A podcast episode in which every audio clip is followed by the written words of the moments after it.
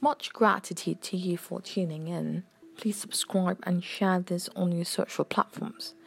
If you have a minute, please rate this on Anchor, iTunes, Spotify, or SoundCloud, whichever is convenient for you to tap on your smartphone.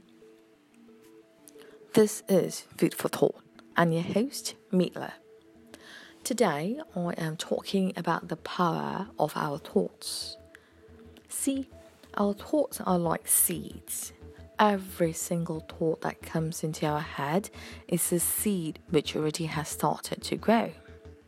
Even if we have not focused on a particular thought, but have thought of it, we have already fed energy to it for it to grow slowly.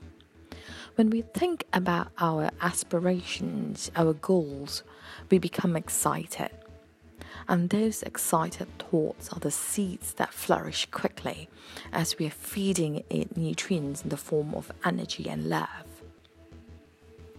Just as much as our biggest, most wanted thoughts have been planted to grow, our smallest thoughts, which are negative, have been planted as well.